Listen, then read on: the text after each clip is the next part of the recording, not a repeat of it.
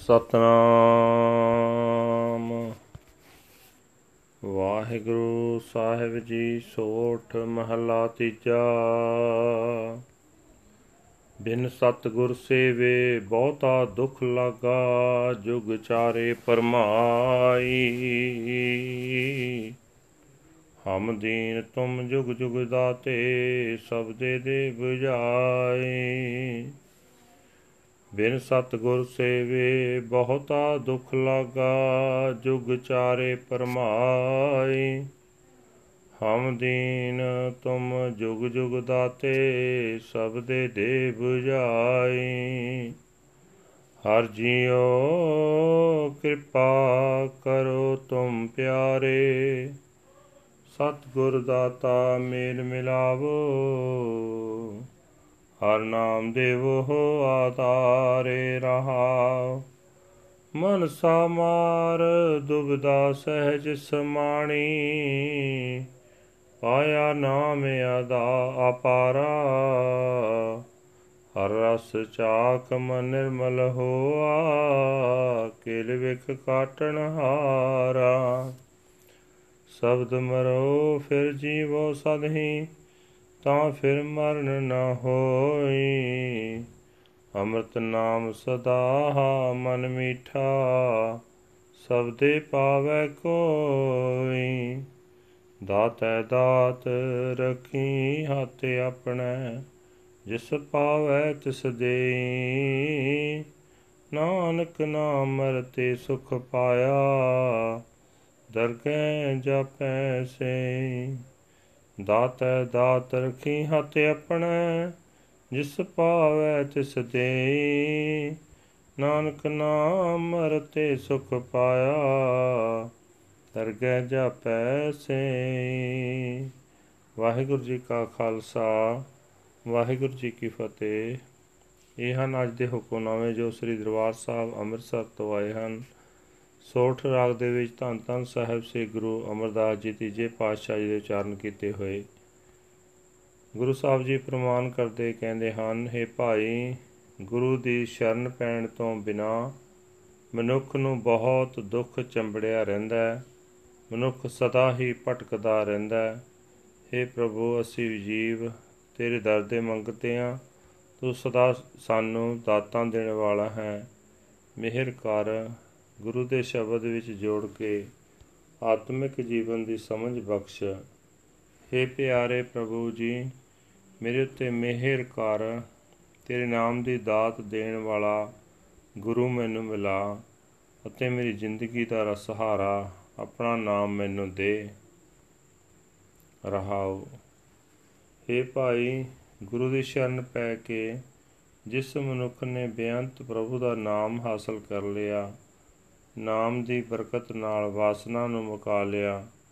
ਉਸ ਦੀ ਮਾਨਸਿਕ ਡਾਵਾਂਡੋਲ ਹਾਲਤ ਆਤਮਿਕ ਅਡੋਲਤਾ ਵਿੱਚ ਲੀਨ ਹੋ ਜਾਂਦੀ ਹੈ। ਇਹ ਭਾਈ, ਪ੍ਰਮਾਤਮਾ ਦਾ ਨਾਮ ਸਾਰੇ ਪਾਪ ਕੱਟਣ ਦੇ ਸਮਰੱਥ ਹੈ, ਜਿਹੜਾ ਮਨੁੱਖ ਨਾਮ ਪ੍ਰਾਪਤ ਕਰ ਲੈਂਦਾ ਹੈ। ਹਰ ਨਾਮ ਦਾ ਸਵਾਦ ਚੱਖ ਕੇ ਉਸ ਦਾ ਮਨ ਪਵਿੱਤਰ ਹੋ ਜਾਂਦਾ ਹੈ।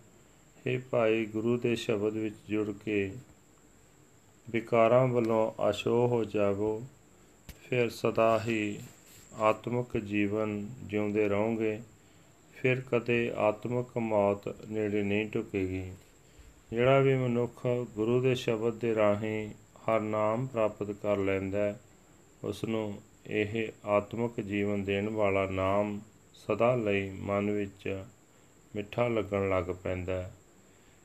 हे ਭਾਈ, ਦਾਤਾਰ ਨੇ ਨਾਮ ਦੀ ਇਦਾਤ ਆਪਣੇ ਹੱਥ ਵਿੱਚ ਰੱਖੀ ਹੋਈ ਹੈ। ਜਿਸ ਨੂੰ ਚਾਹੁੰਦਾ ਹੈ ਉਸ ਨੂੰ ਦੇ ਦਿੰਦਾ ਹੈ।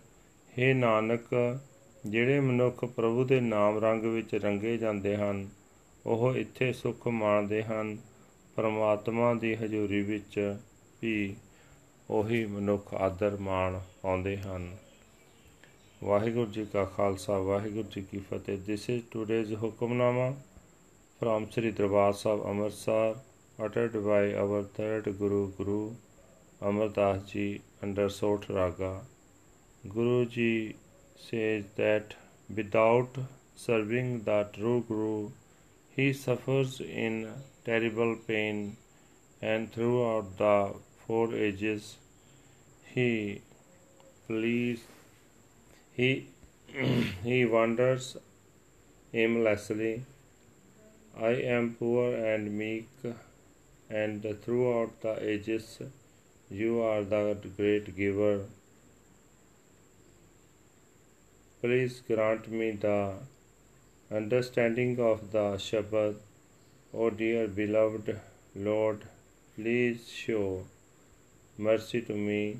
Unite me in the union of the true Guru, the great giver, and give me the support of the Lord's name. was Conquering my desires and duality, I have merged in celestial peace, and I have found the name, the name of the infinite Lord. I have tasted the sublime essence of the Lord, and my soul has become immaculately pure. The Lord is the destroyer of sins, dying in the word of the Shabbat, you shall live forever, and you shall never die again. The ambrosial nectar of the Nam is ever sweet to the mind, but how few are those who obtain the Shabbat. The great giver keeps his gifts in his hand. He gives them to those with whom he is pleased.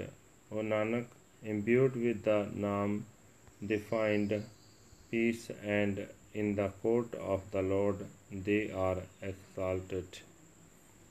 Waheguru ji ਕਾ ਖਾਲਸਾ ਵਾਹਿਗੁਰੂ ਜੀ ਕੀ ਫਤਿਹ।